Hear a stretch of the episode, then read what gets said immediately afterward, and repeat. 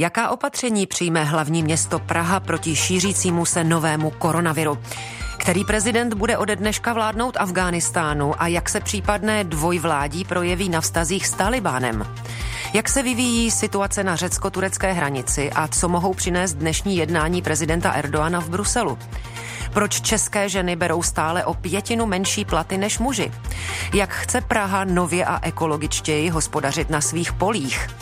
A co přináší nové album muzikanta Olina Nejes Chleby s názvem Narodíme se jen jednou podsta Petru Skoumalovi. Právě těmto tématům se teď budeme na stanici Český rozhlas Plus věnovat až do celé. Přeji vám příjemný poslech. Den podle Lucie Vopálenské.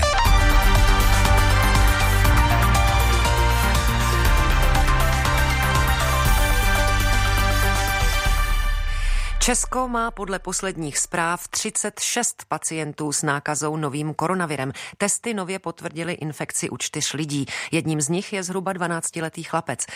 Na svém Twitteru to dnes odpoledne oznámil ministr zdravotnictví Adam Vojtěch. Ještě dříve po dnešním zasedání Bezpečnostní rady státu ministr Vojtěch dle očekávání řekl, že stát od úterý 10. března zakazuje návštěvy v lůžkových odděleních nemocnic a v domovech pro seniory až na výjimky.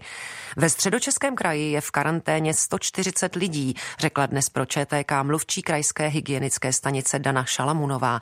No a jaká je situace v hlavním městě Praze, kam míří ze středních Čech řada lidí za prací a kam také přijíždí nejvíce turistů? O tom teď budu mluvit s primátorem Zdeňkem Hřibem z Pirátské strany. Dobrý den, zdravím vás. Dobrý den. Tak eh, ve středočeském kraji je v karanténě 140 lidí, jak jsem uvedla.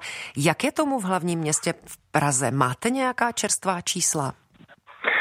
Tak je důležité si uvědomit, že ta čísla eh, budou ještě pravděpodobně narůstat, protože eh, tak, jak eh, funguje dynamika téhle konkrétní choroby, s tím tedy, že to má nějakou inkubační dobu, tak prostě teď jsme mm, se prostě nacházíme v té době, kdy se odhaluje nejvíc těch případů v Praze.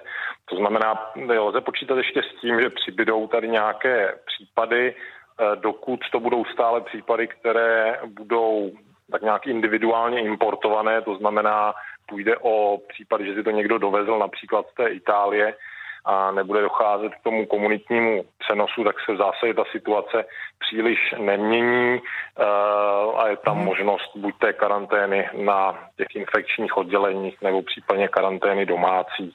Rozumím. Jenom 4 z 5, hmm. 4 z 5 nakažených se zdravují vlastně bez mhm, problémů. Mhm. Povězte, pane Hřibe, jaká opatření aktuálně zvažujete nebo se chystáte přijmout? Pokud například Bratislava, která má jednotky případů, zavřela na týden střední školy a posléze i školy a školky, tak uvažujete na magistrátu o podobném postupu? My se řídíme v téhle oblasti striktně doporučeními státní hygienické služby, to znamená primárně tím partnerem je pro nás eh, hygienická stanice hlavního města, eh, což je tedy státní hygienická služba. Eh, žádné takovéto doporučení od nich nemáme. To znamená, já jsem si vyžádal vlastně i mm, materiály z Tajvanu, kde mají velice nízký počet nakažených, přitom vlastně tu pevninskou Čínu mají za rohem, takže ano. tam se čekalo, že ta situace bude mnohem horší, ale daří se jim to velice dobře zvládat těch materiálech je popsaný i třeba algoritmus, který oni tam mají nastavený už od 21.2. pro zavírání těch škol a potažmo tříd, eh, potažmo všech eh, škol v celém městě. A, eh, ten, ten, a vy se to budete snažit aplikovat, ten tajvanský model? Četla jsem o něm, ano? No tak jak říkám, my se řídíme primárně těmi doporučeními naší hygienické stanice hlavního města Prahy, těm jsem ty informace předal.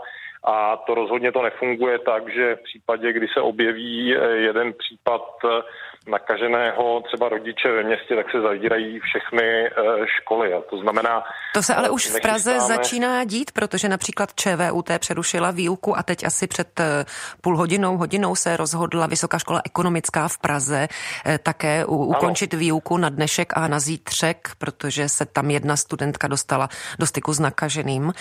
No ano, hmm. ano. I ten, I ten algoritmus, který je na Tajvanu, vlastně odpovídá tomu, že v případě, že se objeví ten případ třeba ve třídě, Eh, nebo eh, více případů na škole, tak se zavírá třeba ta daná třída mhm. nebo ta daná škola, dezinfikují se ty třídy, vyhledávají se ty kontakty toho daného člověka, toho nakaženého, to všechno řeší krajská hygienická eh, stanice nebo tady hygienická stanice hlavního města Prahy a my se řídíme jejich doporučeními, ale rozhodně to není tak, že eh, by se zavíralo i všechny školy v celém městě. Rozumím, jako v té Bratislavě. Toho uh-huh. individuálního výskytu. Uh-huh. A ještě mi řekněte, znamená... pane, pane primátore, Francie například zakázala akce s přítomností nad tisíc lidí. Něco takového si na úrovni metropole zatím také ještě nepředstavujete nebo neplánujete něco takového plošného? Já, Hmm. Jo, já bych pravdu řekl, nevím, jak funguje ten systém státní hygienické služby ve Francii, ale my tady máme systém takový,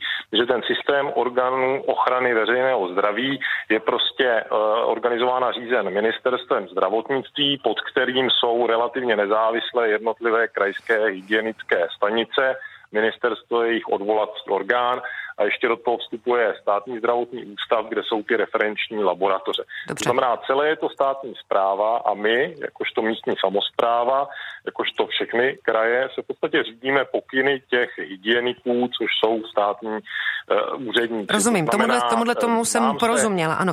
Já přejdu ještě uh, trochu dál. Je znamená, mi jasné, že... K mhm. vaší do otázce ohledně těch akcí nad tisíc eh, osob. To znamená, v momentě, kdyby hygiena vydala takovýto pokyn, tak my se samozřejmě podle toho zařídíme. Uh-huh. Momentálně platí povinnost těch pořadatelů hlásit to na hygienu.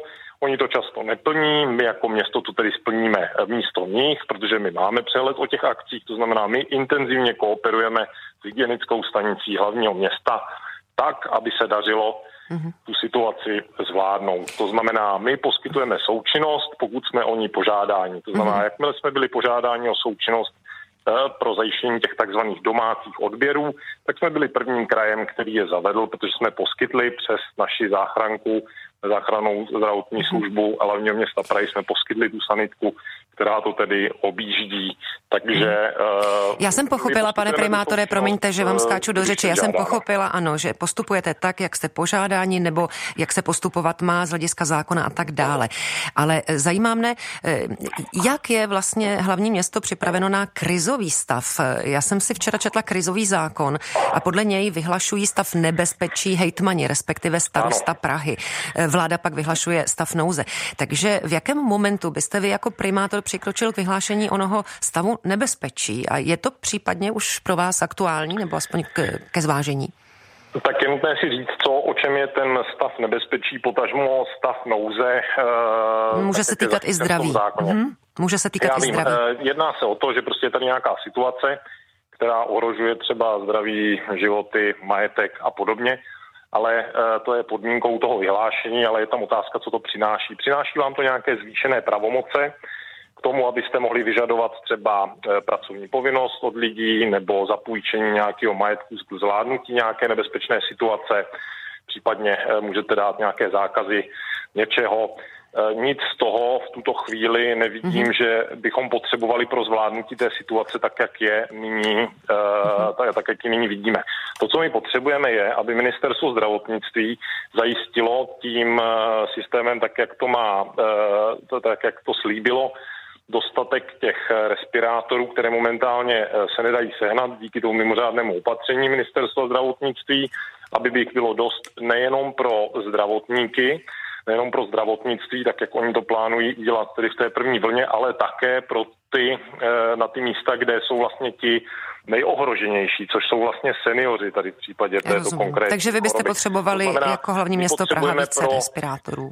Potřebujeme, aby ministerstvo zajistilo dostatek těch, eh, toho materiálu, to znamená, jsou to ty ochranné pomůcky, respirátory, potažmo dezinfekce, mm-hmm. tak, aby my jsme to mohli distribuovat do těch eh, pobytových zařízení sociálních služeb, to znamená domovy pro seniory například, nebo domovy s pečovatelskou službou a takhle. Dobrá. To znamená tak, aby byla mhm. chráněna vlastně ta nejcitlivější skupina. Co ještě, pane primátore, třeba, pro, promiňte, ještě, ano, ještě poslední věc. Hmm, zajímalo by mě ještě, eh, jak to bude v oblastech, kde se třeba přijde na více případů a virus by se tam eh, šířil už eh, jaksi komunálně, v komunitě. Patrně by došlo na plošnou karanténu. Na toto se Praha nějakým způsobem připravuje? Počítáte s tím? V takovém případě zvoláme Bezpečnostní radu kraje a budeme postupovat podle toho, co nám řeknou odborníci ze státní hygienické služby. Jinak my se snažíme uh, udržovat tu připravenost na maximum. Pravidelně se scházíme vždycky v pátek, byť je to bez velkého mediálního humbuku. Nepořádáme hned potom žádné tiskové konference, ale všechny ty informace si předáváme. Uh, proto jsme taky apelovali vlastně na stát, aby nám předávali ty informace Dobře. včas z Bezpečnostní rady státu, protože minulý týden to bylo tak, že ten zápis z pondělka jsme měli dostat až v pátek, což jsme se tady hlasitě ozvali a proto ve středu už byl zápis ve středu. To znamená, eh, ten, mhm. to, to předávání informací, to já vidím jako naprosto klíčovou záležitost. Teď budeme vyřizovat technickou linku pro organizace městské nebo i mm, jakoby, které jsou ve městě, ale nejsou města, tak abychom mohli zajistit eh, případně tu distribuci těch eh, ochranných eh, prostředků a toho materiálu. A dál budete pokračovat asi podle situace. Už bohužel ano. náš čas vypršel, takže tolik pražský primátor Zdeněk Hřib z Pirátské strany. Děkuji vám za informace a ať se daří. Naslyšenou. Děkuji také, nashledanou. Posloucháte Český rozhlas Plus. V Kábulu byl dnes slavnostně uveden do úřadu nový afgánský prezident Ashraf Ghani, který je oficiálním vítězem voleb z loňského září. Ve stejnou dobu, ale v jiné části paláce složil prezidentskou přísahu také jeho hlavní rival Abdullah Abdullah. Ten výsledky voleb neuznal a prohlásil se jejich vítězem. Zatímco obě ceremonie probíhaly, ozvali se podle agentury AFP v Kábulu dva výbuchy. To jen dokresluje, jak komplikovaná situace v Afghánistánu panuje. Jasné není, kdo je v zemi skutečně prezident a především to, kdo by mohl vést mírová jednání s islamistickým hnutím Taliban. A ve spojení jsme s komentátorem Lidových novin Markem Hudemou. Zdravím vás, dobrý den. Dobrý den. Co je příčinou tohoto dvojvládí, kdybyste to mohl stručně vysvětlit? A má Abdullah Abdullah oprávněné důvody, proč výsledky prezidentských voleb neuznává?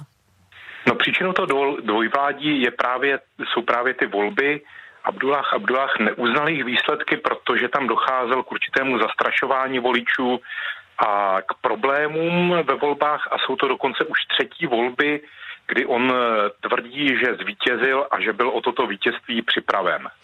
E, ty volby se konaly v září, ale výsledky byly vlastně oznámeny až v únoru, tedy velmi nedávno a ten výsledek byl velmi těsný. Je to tak? Ano, ten výsledek byl v podstatě velmi těsný.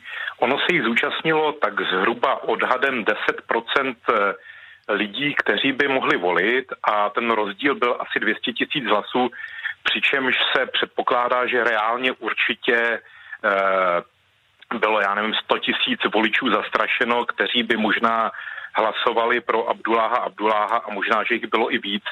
To znamená, že ten výsledek byl opravdu velmi těsný a těžko se předvídá, jestli ty volby byly, nebo těžko mm, se mm. učí, jestli ty volby byly regulérní. Ve velmi podobné situaci, dokonce se stejnými hlavními postavami se Afganistán ocitl už před šesti lety. Mohou se teď Abdullah Abdullah Ghani stejně jako tenkrát dohodnout na nějakém rozdělení moci? Eh, jak to je nebo není pravděpodobné?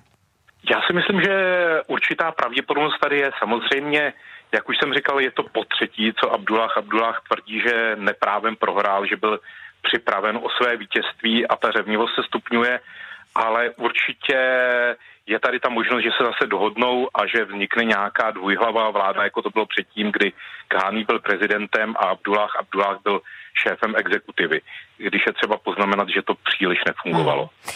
A povězte, jakou podporu mají tito dva soci eh, jednak v Afghánistánu, ale i ze strany okolních zemí, například eh, Pákistánu nebo zase ze zámoří od Spojených států amerických?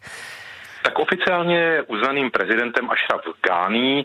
Abdullah Abdullah je opravdu takový ten člověk, co neustále prohrává, neustále ho někdo uklidňuje, aby to své, tu svoji prohru, byť možná nebyla e, zcela zapříčněna tím, že by měl špatný program nebo e, malou podporu, tak aby ji uznal. A e, pokud jde o podporu, tak tam jde trošku o to, že e, tito dva soupeři mají různou podporu v různých etnických skupinách, zatímco Ashraf Ghani má větší podporu zřejmě u paštůnů, většinového etnika v Afghánistánu, tak Abdullah Abdullah má eh, spíše u těch dalších etnik, eh, jako například Tádžiků, Uzbeků a tak dále. Mm-hmm. A pokud jde o jejich postoje, tak Ashraf Ghani se tváří konzervativněji a Abdullah Abdullah se tváří, dejme tomu, moderněji. Mm-hmm. No a může eh, tato situace, jakkoliv už ji Afghánistán vlastně jednou zažil, může zhatit eh, očekávaná mírová jednání s Talibánem? Eh, může je zhatit, protože Talibán už se z toho raduje, že afgánská vláda je, ne, je nejednotná a dokonce mluvčí Talibánu prohlásil, že e, zítra by měly začít rozhovory o míru, ale že eh, současná vláda, respektive tyto dva prezidenti na to nejsou připraveni, takže se v podstatě uvidí. Talibán neuznává ani jednoho z nich, byť by teoreticky měl mít spíše nějaké sympatie pro Ashrafa Ghaniho. Oba je považuje za americké loutky a tohle co se mu hmm. hodí do krámu jako záminka pro to, aby s nimi pokud možno nejednal. No a když jsme u Spojených států, tak může tato nastalá situace zpomalit nebo dokonce i odložit plán na stahování většiny vojáků, většiny amerických vojáků z Afganistánu? Eh, to je velmi těžké předpovědět. Eh, do určité míry ano, ale tam záleží opravdu na tom, co si bude přát americký prezident a americká administrativa. Jestli se bude, budou opravdu snažit o to, aby v Afghánistánu byla nějaká stabilní vláda, aby se na ní eh, podílela ta dosavadní vláda, která tam vládne, nebo jestli v úzovkách dají přednost tomu utéci, stáhnout své vojáky a nechají moc v zemi Talibánu a soustředí se jenom na to, že eh, budou sledovat, jestli Talibán dodrží to, co slíbil. To znamená, že tam nebudou eh, mít útočiště z žádní teroristé, kteří by ohrožovali Západ. Hmm, tak uvidíme, budeme to sledovat. Tolik komentátor Lidových novin Marek Hudema. Díky a pěkný zbytek nepřeji. Naslyšenou. Také děkuji, naschledanou. Stále máte naladěn Český rozhlas plus. Turecký prezident Recep Tayyip Erdoğan se vypravil do Bruselu. Za necelou hodinu by měl začít jednat s předsedkyní Evropské komise Urzulou von der Leyenovou a šéfem Evropské rady Charlesem Michelem. Téma rozhovoru je migrace a vážná humanitární krize u turecko-řeckých hranic. Ankara před minulý týden oznámila, že se už nebude řídit dohodou, kterou s Evropskou unii uzavřela v roce 2016. Turecká vláda přestala bránit migrantům v cestě do Evropy. Tisíce lidí se proto z tureckých táborů přemístili k hranici hranici s Řeckem, kde se pokoušejí dostat do Unie. Řecká policie a armáda jim v tom brání i vodními děly a slzným plynem. Napětí v oblasti se den ode dne stupňuje. A ve spojení jsme s politoložkou z právnické fakulty Univerzity Palackého v Olomouci Lucí Tungul. Dobré odpoledne, zdravím vás. Hezké odpoledne. Vraťme se eh, trochu eh, kvůli souvislostem do roku 2016. Eh, zopakujme, k čemu se tenkrát Turecko a Evropská unie zavázaly v dohodě o migraci. Tam toho vlastně bylo více. Ono se velmi často mluví o tom, o tom slibení penězích, které Turecko mělo v Evropské unii získat za to, že bude vlastně bránit odchodu uprchlíků. Jednalo se především o Syřany, ale samozřejmě v Turecku nejsou jenom syrští uprchlíci do Evropy. Jednalo se o 6 miliard eur, které mělo, měla Evropská unie Turecku poskytnout do roku 2018, ale zase říká se Turecku, nebylo to turecké vládě, bylo to vlastně organizacím, které působí na tureckém území a které pomáhají uprchlíkům, takže to nešlo přímo vládě. Další potom bylo, že za každého uprchlíka, které, který se vrátí z Řecka do Turecka, bude vlastně jiný přejat z Turecka do Evropské unie. Což se dělo nebo nedělo? To se dělo velmi omezeně. Jeden ten důvod je ten, že ten celý proces v Řecku je strašně pomalý. Je toho velká byrokracie, takže se vlastně velmi málo lidí vůbec vrátilo z Řecka do Turecka, ale i vlastně z Turecka se přijalo jenom několik desítek tisíc lidí, necelých 30 tisíc a to vlastně jenom několik zemí, které byly ochotné si ty uprchlíky vzít. Mm-hmm. Čili eh, pokud Turecko přestalo své závazky plnit, tak eh, z jakých důvodů? Z těch, o kterých už jste mluvila, nebo třeba i z nějakých jiných, že se snížila finanční pomoc, kterou Evropská unie Turecku přislíbila, respektive nedorazila celá, nebo měla turecká vláda ještě i nějaké jiné důvody? No, těch důvodů je několik. Ty oficiální, které Turecko uvádí, je tedy to, že vlastně Evropská unie nenaplňuje svou část dohody. Tam se řešilo i dokončení celní unie, řešil se tam vlastně bezvízový styk mezi Tureckem a Evropskou unii, která je taky věc velmi, velmi dlouhá a nedořešená. Takže o tom všechno, o tom všem vlastně mluví. Zároveň ale upozorňují na to, že Evropská unie, to říká stále turecká vláda, vlastně neposkytla ty finance tak, jak měla. Je pravdou, že mají spoždění, Evropská unie se brání tím, že vlastně velká část těch peněz už byla přidělena nebo rozdělena. Turecko tvrdí, že tomu tak není.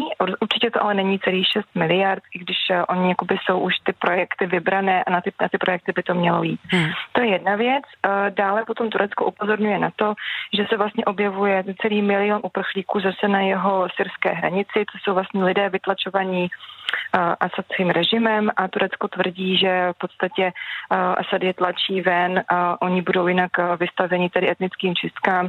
Syrská vláda tvrdí, že jsou to teroristé a Turecko tedy tvrdí, že není schopné přijmout necelý další milion uprchlíků, pokud tedy Evropa si nevezme svou část. A Erdogan se ohání mezinárodním právem, dokonce ženevskou konvencí a říká, že uprchlíci mají právo si vybrat, Hmm kam chtějí jít a kde chtějí žít. Hmm. Ty Erdoganovy požadavky se mezi lídry členských států Evropské unie asi eh, nesetkávají vždy s kladnou odezvou. Eh, dá se tedy čekat, že některá z těch dvou stran ustoupí? Ustoupí třeba Evropská unie podle vás teď eh, během těch jednání? Tam, tam je důležité také to, proč on to dělá a to je ten důvod, proč by Evropská unie ustupovat neměla. Ona něco pravděpodobně udělá, nicméně rozhodně nenaplní ty požadavky tak, on chce, jak on chce. Co prvé část té velké vlny je způsobena samotnou zahraniční politikou Turecka, to si jsou všichni velmi dobře vědomí. Další věc je, že si Evropská unie velmi dobře vědomá toho, že vlastně Erdogan eh, čelí stoucímu domácímu tlaku na řešení té celé situace, jak z uprchlíky, ale také vlastně eh, lidmi, kteří odchází z jeho vlastní strany. A také to, že ta jeho kampaň v Sýrii teďka při tom příměří, které uzavřel s Ruskem, ukazuje, že to je vlastně turecká porážka. A on se oháněl tady tím tím uh, partnerstvím s Ruskem proti NATO, proti Evropské unii a teď žádá na to Evropskou unii mu pomohli. On totiž nemá peníze na vybudování té bezpečnostní zóny. A tady se právě objevuje to, že by Evropská unie mohla přispět, vlastně obnovuje se ten německý plán z podzimu, že by byla možnost, že by to tady garantovala Evropská unie NATO uh, a došlo by tedy určitému ustálení té situace a že by se tak mohla Evropská unie vrátit ke stolu při jednáních o uznávání Sýrie. Tady nějaká možnost je, ale Určitě to nebude naplnění těch požadavků, které Erdogan plně žádá. A ani by to být nemělo, protože to, co vlastně udělal, je z pohledu lidského, politického naprosto nepřijatelné. Když říkáte, co udělal a je to nepřijatelného, čili že využil ty uprchlíky, nebo kdybyste to měla uzavřít? Hmm, přesně tak, protože oni v podstatě dokonce v televizi, v novinách, eh, oni vlastně oznámili, že ty hranice otevřou. Tohle nejsou většinou Syřané, to jsou uprchlíci z jiných zemí, protože Turecko má tady je z Iráku, Iraku, z Afghánistánu, z Iránu, to znamená ze zemí, kde samozřejmě také čelí celé řadě problémů a těch uprchlíků je v Turecku z těchto zemí hodně. A byly, bylo se vlastně ukazovalo se několikrát, že přímo vlastně turecké autobusy vozily lidé na, lidi na ty hranice a to byly rodiny, rodiny s malými dětmi a on je v podstatě dostal do šachu tím, že ty hranice otevřel, zavřel a nechal je tam. Hmm. A teď tím, že vlastně říká Řecku, aby udělalo to stejné, aby tedy ukázalo Evropě, jaká ta realita je, aby otevřelo svoje hranice a nechala je pokračovat dál. Vlastně jenom přilévá do ohně a ty lidi samotné vlastně drží jako rukojmí hmm. ve svých vlastní domácí vyjednávání a Vysvětluje, hmm. Vysvětluje Lucie Tungul, politoložka z Univerzity Palackého v Olomouci. Já vám moc děkuji za rozhovor. Naslyšenou. Já také děkuji, naslyšenou.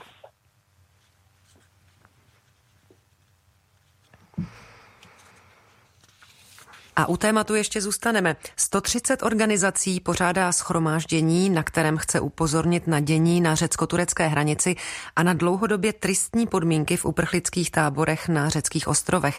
Ve spojení jsme s Aneškou Poláškovou, která pracuje jako dobrovolnice v řeckých a balkánských táborech a podílí se na organizaci zdejšího protestu. Dobrý den, zdravím vás.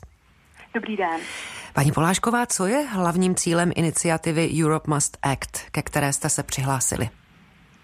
Vlastně to, co stojí eh, v jejím názvu. To znamená, že Evropa musí jednat, musí urychleně řešit tu zanedbanou situaci na řeckých ostrovech a uvědomit si, že Řecko tenhle problém nemůže eh, zvládat samo. Evropská unie se na řešení eh, problému uprchlíků musí podílet jako celek. A z iniciativy Europe Must Act vychází také nějaké požadavky, na které my vlastně i v tom dnešním eh, protestu navazujeme. Mm-hmm. Vy jste zmínila zanedbanou situaci. Jak moc zanedbaná nebo kritická je z vašeho pohledu? Eh, jak moc tristní podmínky v těch uprchlických táborech panují?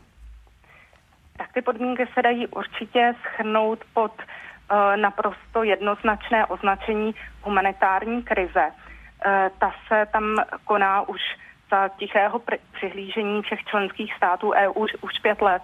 E, takovým, takovou výkladní skříní té humanitární krize je vlastně e, e, tábor na tábor Moria na ostrově Lesbos, ale velmi podobné, to je i na dalších řeckých ostrovech, tábor Vial na ostrově Chios, tábor ve Vatý na ostrově hmm. Sámos. Ty podmínky jsou velmi podobné. To znamená, že žadatelé o azyl s, s tímto legálním statusem tam vlastně pobývají uh, v plátěných hmm. tenkých spenech za každého počasí, uh, v tristních uh, hygienických podmínkách a to lidi vlastně jak všeho hmm. původu, ale tak, tak všech možných jako nemocí. To znamená, najdete tam jak malé děti, staré lidi, lidi s vážným postižením i s vážnými nemocemi. Všichni hmm. musí snášet tyto podmínky. Hmm. Vy jste zmínila zodpovědnost Evropy jako celku, že eh, Evropská unie v podstatě už pět let přihlíží, nakolik viníte Řecko, eh, řecké instituce, řecký stát z tohoto stavu.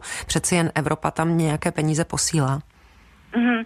Uh, Řecko na mm, té krizi má samozřejmě taky nějaký svůj podíl, ale nechtěla bych ho označit jako jediného výjimka tohoto problému, protože uh, reálně prostě ten problém zvládnout samo nemůže ani za, uh, s příspěvkama peněz z EU. Samozřejmě když tam začala ta krize v roce 2015, tak tehdy bylo Řecko v situaci, kdy bylo na pokraji vlastně bankrotu. Eh, bylo v těžké ekonomické krizi a z té krize se vlastně nedostalo ještě do teď.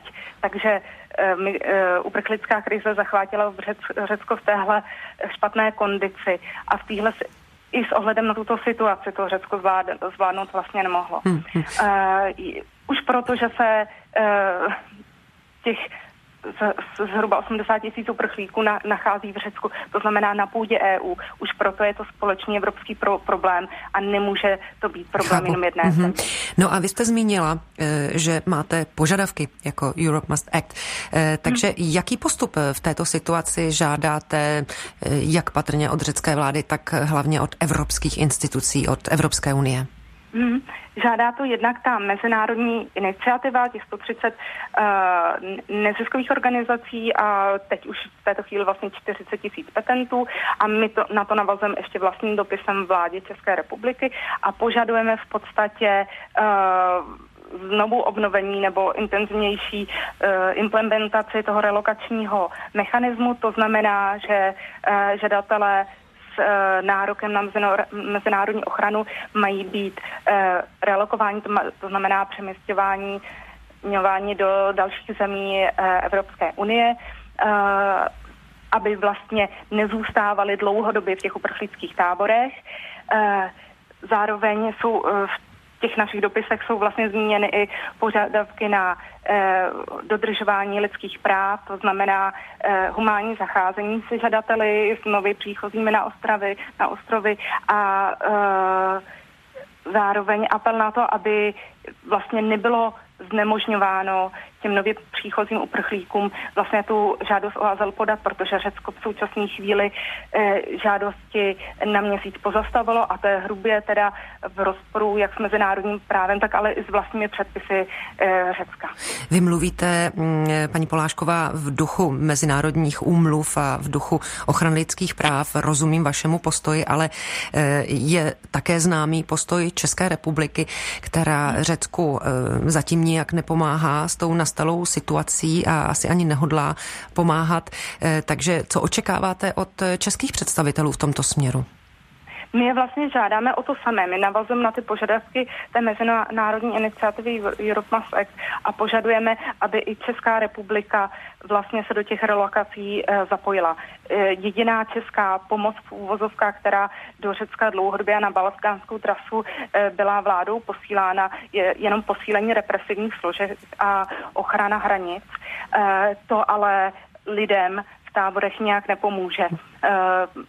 Prostě ne, ne, neposílí to humánní zacházení s těmi, s těmi lidmi. Uh, takže my kromě teda rozsáhlé humanitární pomoci, která by měla být v Řecku poskytována, nějaká snad už byla přislíbená, uh, co mám aktuální zprávy, my požádáme, aby samozřejmě byla dlouhodobá a systematická, tak trváme na těch relokacích z řeckých ostrovů, ať už se jedná o ty nejzranitelnější, tak i další lidi, co prostě z principu nárok na mezinárodní ochranu mají.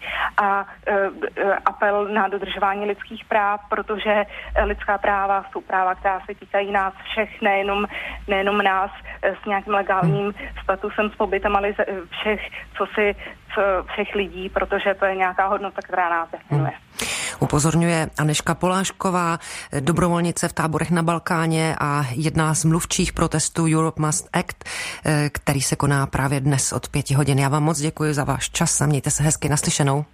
Děkuji, nashledanou. Posloucháte Den podle Lucie Vopálenské. Výběr událostí s nezaměnitelným rukopisem. Premiéra od pondělí do pátku po 17. hodině na Plusu. Ženy v Česku vydělávají průměrně stále výrazně méně než muži. Jejich průměrný hrubý hodinový výdělek je o 20,1% nižší. Česko je tak v Evropské unii zemí se třetím nejvyšším rozdílem. Vyplývá to ze statistik, které včera u příležitosti Mezinárodního dne žen zveřejnil Evropský parlament. Evropská studie ukázala, že v Česku se dá takzvaná výdělková propast, pay gap mezi muži a ženami, vysvětlit jen z necelé pětiny rozdílnou zaměstnaností, odpracovanou dobou a dalšími faktory. Víc než čtyři pětiny tak představují nevysvětlitelný rozdíl. A naším dalším hostem ve vysílání je teď Hanna Štelcrová, ředitelka České ženské lobby. Dobrý den. Dobrý den. Tak čím jsou podle vás dány ty čtyři pětiny rozdílu? Jaké příčiny či důvody byste mohla zmínit? Tak eh, já si domnívám, že to je nerovné ocenění vlastně ženské práce že ve společnosti jsou jevy, které ukazují, že eh, ta společnost nebo i ty naše stereotypy vnímání oceňují ženskou práci eh, méně než mužskou. Je to například když si vezmeme nějaké povolání a převáží v něm ženy, tak začne být hůře oceňováno. Takže eh, takzvaná jako feminizace oborů. A ta vede k tomu, že vlastně ženy v tom oboru začnou brát méně peněz. Takže přesto, že třeba v, v oblasti uh, pedagogiky, učitelství dřív uh, byly muži a ta pozice byla velmi vážená, tak ve chvíli se stala velmi feminizovanou, takže ženy začaly brát vlastně nižší hodinu novou mzdu. Hmm. A další část toho je samozřejmě diskriminace platová, hmm. která zapříčinuje tento rozdíl. Diskriminace ta už je e, vlastně protizákona. E, tak povězte, co s tím vláda dělá, anebo nedělá? No tak platová diskriminace to je jeden z takových jako nejtěžších uh, forem diskriminací vlastně nějaké prokazatelnosti. A právě byl to, byla to bývalá ombudsmanka, která se zasazovala v tomto tématu a uh, vlastně vedla i nějaké litigační uh, procesy právě proto, aby tady byly první příklady toho, jakým způsobem k té platové diskriminaci dochází. Ale ukazuje se, že přesně i ty soudci a soudkyně jsou vlastně žijí v té společnosti, jaké jsme a tedy ne vždycky e, ta diskriminace je vlastně ve svém důsledku odhalená a ten člověk e, vlastně projde takovým procesem tedy, e, že se soudí kvůli platové diskriminaci, je prokazatelná, ale vlastně ty, tato důkazové břemeno je velmi těžké dokázat, takže těch případů opravdu odsouzené diskriminace je málo a ženy mají, jako nemají odvahu vlastně do toho vstupovat, protože to Rozumím, rozumím, ale eh, paní Šletrová, já jsem se vás ptala na to, co s tím dělá nebo nedělá vláda. Hmm, hmm. Přikračuje k nějakým opatřením, vy to sledujete, tak předpokládám, že nějaké akce tu byly, ale mm, je otázkou s jakým výsledkem? Eh, vlastně ministerstvo práce sociálních věcí má velký projekt 22% k rovnosti, v rámci kterého eh, vlastně pracuje řada expertů a expertek na tom, jakým způsobem vlastně změnit tu platovou nerovnost. A ukazuje se, že je to hlavně osvěta. Eh, vy vlastně převzali snad i nějaký online produkt Logip, že si každá firma může vlastně spočítat a analyzovat v rámci tohohle toho produktu, jestli vlastně v jeho firmě dochází k platové hmm. diskriminaci, od, ale to je věc dobrovolná, takže uh, vlastně ta organizace sama nebo ta firma musí mít vlastně motivaci k tomu uh, tu nerovnost napravit a pak teprve je okohotna vlastně takový produkt použít. A když o tomto mluvíte, tak existují nějaké příklady dobré praxe právě i z naší země? Je to dobrovolné, ale jsou firmy, které už třeba v tomto směru naskočily na tu osvětu? Ano, určitě, určitě. Vlastně uh, ty uh, firmy uh, moderním um, přemýšlením a moderní vlastně nějakou uh, tou personální politikou si uvědomí, že diverzita v té firmě a rovnost platová vlastně vede i k větší vlastně produktivitě té firmy. A takže třeba použijí takzvané genderové audity, kdy přijde nezávislá organizace a vyhodnotí v jejich firmě, jakým, kde se tam vlastně dochází k těm rozdílům třeba v platech, ale i v nějakém tom, aby ženy vlastně mohly postupovat na vyšší pozice, jakou způsobem vlastně můžou uh, zvýšit tu produktivitu té firmy skrze diverzi uh, těch zaměstnanců a zaměstnanky. Takže určitě dochází k takovým opatřením, ale opět je to pro ty osvícené firmy, které si to uvědomují a uh, které vlastně vynaloží ty prostředky třeba na takový audit. No a měl by tedy stát být v tomto směru nějak důslednější? Měl by se více snažit? Vláda nebo kdokoliv? Já si myslím, že určitě ano, třeba v rámci nějakých uh, státních zakázek a, a výběrových řízení by mohl dát jako nějakou podmínku uh, pro jejich získání právě třeba podstoupit genderový audit, aby se zjistilo, jestli ta firma daná, uh, v jaký míře v ní vlastně dochází nebo nedochází k platové diskriminaci. Takže ty měkké nástroje toho, jakým způsobem vlastně přimět a motivovat zaměstnavatele k tomu existují. Vysvětluje ředitelka České ženské lobby Hanna Štalcrová a mluvili jsme o stále velkém více než 20% pay gapu, tedy rozdílu platů u žen a mužů v České republice. Děkuji vám za rozhovor a mějte se hezky naslyšenou. Děkuji, naslyšenou. Praha má kromě lesů, parků, zahrad a další zeleně i svá pole. A právě na nich by se mělo začít hospodařit zjevně jinak než dosud, ekologičtěji. Nové zásady ekologického hospodaření na pražských polích dnes na tiskové konferenci představili vedoucí oddělení péče o zeleň magistrátu hlavního města Prahy Dan Frantík a místo předseda akademického senátu České zemědělské univerzity Radim Kotrba. A právě Radima Kotrbu teď vítám v našem vysílání Českého rozhlasu Plus. Dobrý den, vítejte. Dobrý podvečer. Pane Kotrbo, kolik má metropole vůbec polí? Přiznám se, že jsem si to vlastně nikdy neuvědomila, ač pocházím z Prahy, že Praha také hospodaří na polích. No já jsem to dneska zaslechl během té tiskové konference. Je to, eh, je to ne, necelých 1500 hektarů, nicméně ten záměr o ten nový režim a ty eh, podmínky se týkají 430 hektarů. Uh-huh. A jak na nich tedy chce Praha nově ekologicky hospodařit? Které jsou ty hlavní nové zásady? No, uh, pokud je mi známo, protože jsem nebyl úplně tvůrce těch eh, podmínek, nicméně eh, v nějaké závěrečné fázi to bylo se mnou konzultováno, tak se to týká rozdělit velké díly půdních bloků na menší, oddělit to zelení, což v tomto případě budou nějaké zatravněné pásy meze, eh, někde doplněné dřevinami. A půjde o celkový režim v ekologickém režimu i s trošku přísnějšími podmínkami, to znamená využití těch ploch k zemědělské produkci, ale s minimem agrochemie eh, nebo eh, s žádnou agrochemí, dodávání organické hmoty a celý ten záměr eh, je koncipován tak, že to je takové jakoby kompenzační opatření vůči tomu městskému prostředí v návaznosti na tu zastavené plochy, aby se kompenzovaly nějaké újmy, které jsou spojené s životním prostředí v těch velkých městech, znečišťování a další. Čili znečišťování je ten hlavní důvod, proč Praha no, k těmto změnám přistupuje, nebo se na tom třeba i no. podílí no, něco jiného? No těch důvodů je tam více. Ono je eh, celkový ten koncept, eh, pokud jsem pochopil, směřuje k tomu, že vlastně ta území navazující na ten interlán eh, jsou využívány občany. Eh, jde i o ukázku takový jako pilotní projekt eh, v rámci České republiky.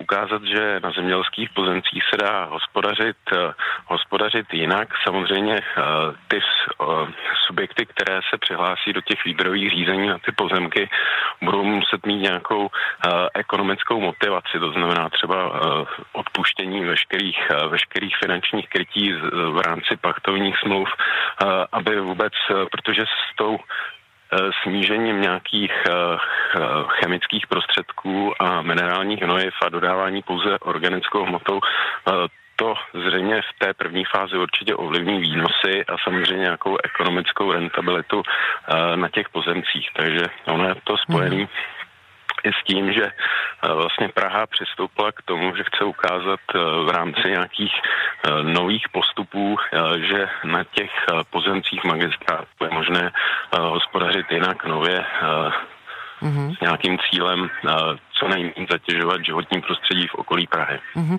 A e, už jste se toho trochu dotkl.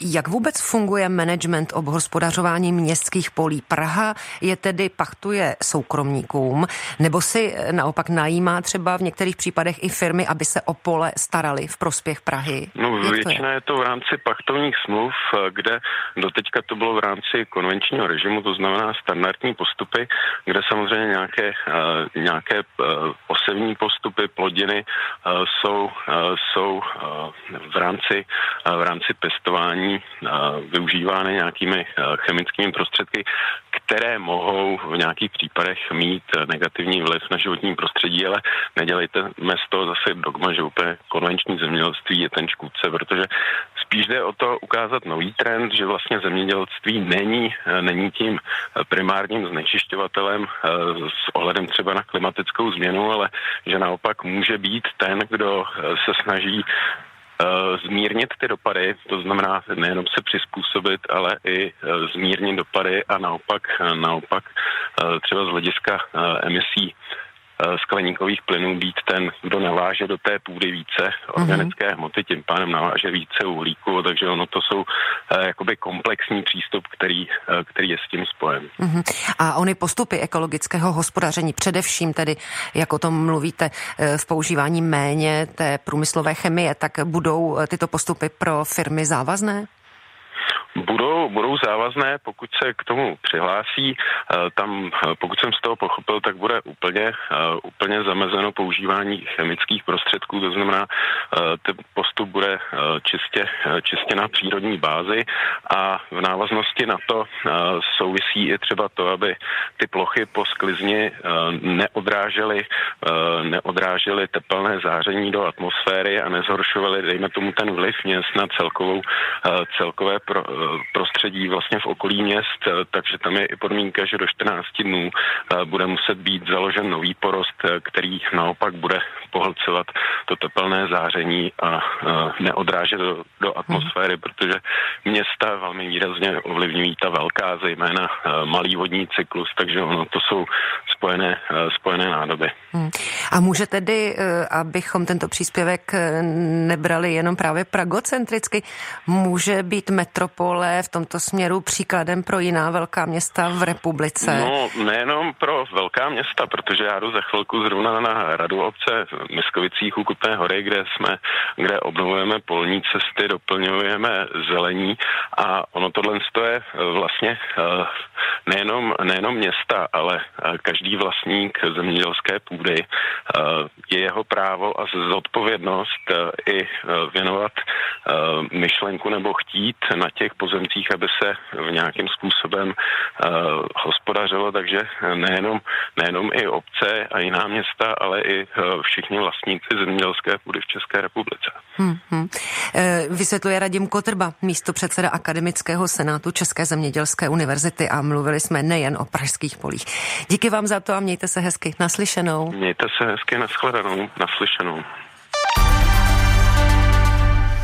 Stále posloucháte Český rozhlas plus. Narodíme se jen jednou. Podsta Petru Skoumalovi. To je název Alba, které právě dnes večer křtí v Pražském divadle Akropolis jeho autor, muzikant Olin Nejeschleba.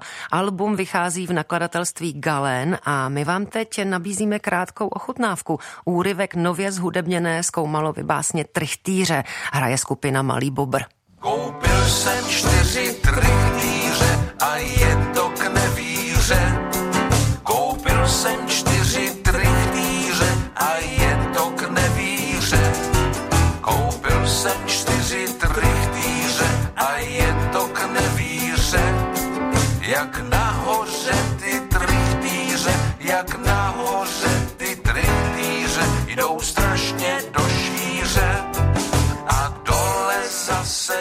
Tolik tedy krátká ukázka z písně Trichtýře z básně, kterou asi mnozí z vás znáte. No a já po telefonu už srdečně zdravím právě Olina Nejeschlebu. Oline, vítej ve vysílání. Hezký podvečer, všechny vás zdravím taky. Pověz, co tě vedlo k vytvoření tohoto alba? Vy s těmito písničkami Petra Skoumala už asi jezdíte nějakou dobu po republice? Tak to není jenom můj nápad nebo můj projekt. Eh, spousta eh, kluků z kapely Malý Bobr s Petrem Skoumalem eh, nahrávala, kamarádila se, nebo dokonce jsme byli členem členy kapely, kdy si dávno Petr Skoumal hrával s, s, v ETC Vládě Myšíka, co by, co by klávesista potom, potom, co už Vláďa Myšík po zákazu mohl, mohl zase z ETC vystupovat, takže se známe roky a potom, co Petr teda bohužel, bohužel umřel, tak jsme si řekli, že by bylo docela dobrý si občas na něj vzpomenout, to, že ty písničky považujeme za geniální, jsou to opravdu hmm. nádherné věci, které eh, prolínají eh, vlastně mnoha eh, škálami muziky, v podstatě folklorem počínaje přes folk až, až, až po big beat, hmm. jo, takže že jsou, jsou to krásné věci a, a hmm. řekli jsme si, že by bylo dobrý udržet aspoň vzpomínku na, na ty písničky a na Petra jako takovýho, takže tu a tam s kapelou Malý Bobr hrajeme a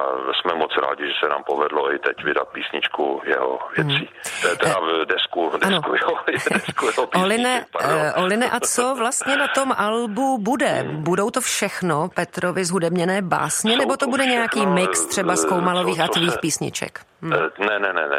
Co se muziky týče, jsou to všechno Petrovy věci a texty jsou, texty jsou různorodý. Je tam, je tam třeba pan Emanuel Frinta, to jsou takový ty nádherné písničky pro děti a pak jsou tam i věci, které třeba znáte, znáte z tvorby Michala Prokopa nebo, nebo Vládě Myšíka, ale vše, autor veškerých těch věcí, co se týče muziky, také Petr Skoumal, hmm. tak to je takový společný a, jmenovatel. A jak si vybíral, nebo jak jste vybírali, co tam dát a co ne? To, se sešla skupina a řekli jsme si, že musíme vybrat těch asi, já nevím, 16 písniček, tak mm, v podstatě jsme vzali to, co, to, co jsme tak už jako trošku nacvičili, to, to co už jsme měli v repertoáru a když, když to fungovalo, takže i na těch živých koncertech na to, na to lidi reagovali, tak jsme Aha. si řekli, že ta, na, na tu desku se to bude hodit taky. No. Rozumím. A přizval jsi si k nahrávání své osvědčené spoluhráče, se kterými pravidelně vystupuješ, nebo je na desce i někdo, koho by posluchači nečekali? No je, Malý Bobr se skládá v podstatě z e, víceméně, je tam většina, většina kluků z ETC, Ládě Myšíka, to jsou mý dlouholetí spolupracovníci, samozřejmě Norby Kováč, který už hrají taky spoustu let, úžasný kytarista, Milan Potoček, klávesista z divadla Dlouhý, který s Petrem Skoumalem dlouhá léta vlastně fungoval a natáčel a vystupoval na pódiu. A ve dvou písničkách tam máme jako hosta Marka Ebena a hmm. úžasný saxofonista Kuba Doležal se tam taky vyskytuje, takže hmm. tohle to je taková partička, která tu desku nahrála. Ty jsi nedávno právě v Akropoli oslavil šedesátiny. Na Petraskou Mala jste také zavzpomínali, eh, jak moc chybí na té zdejší scéně. Podle no mě chybí nejenom jako muzikant, protože byl fakt úžasný, ale chybí mi i jako člověk. On zhruba tři roky předtím, než bohužel umřel, tak nás oslovil s Norby Kováčem, že by si rád živě zase zahrál, to, že dlouho živě nevystupoval. Takže my jsme s ním ty poslední tři roky jezdili, nebylo to zase tak intenzivně, ale eh, dejme tomu, že jsme si třeba dvakrát, třikrát do měsíce zahráli a já to považuji za jednu z nejkrásnějších eh, nebo eh, takových těch, těch, těch časů v té muzice, co jsem strávil, protože s ním byla neskutečná sranda, přestože byl v podstatě o, o generaci starší než já, tak jsme si ty poslední tři roky strašně užili, takže mě chybí nejenom jako muzikant, ale jako člověk. Byl to opravdu úžasný chlapík. Hmm. Říká Olin Nejeschle Chleba, muzikant a zpěvák, který dnes křtí svou desku Narodíme se jen jednou podsta Petru Skoumalovi. Oline, díky a ať se koncerta křest vydaří a užijte si to, tak jako jste si Děkuju užívali moc. koncerty s Petrem Skoumalem. Naslyšenou. Kdybyste, díky moc. A kdybyste měli cestu kolem Paláce Akropolis v Praze, tak se stavte. Začínáme v půl osmí. Bude to určitě hezký. díky. Nas, naschle, hezký večer. Naschle, taky děkuju. No a z dnešního vydání pořadu Den podle Lucie Vopálenské už je to vše. Od mikrofonu se loučím a přeji vám příjemný poslech našeho dalšího vysílání.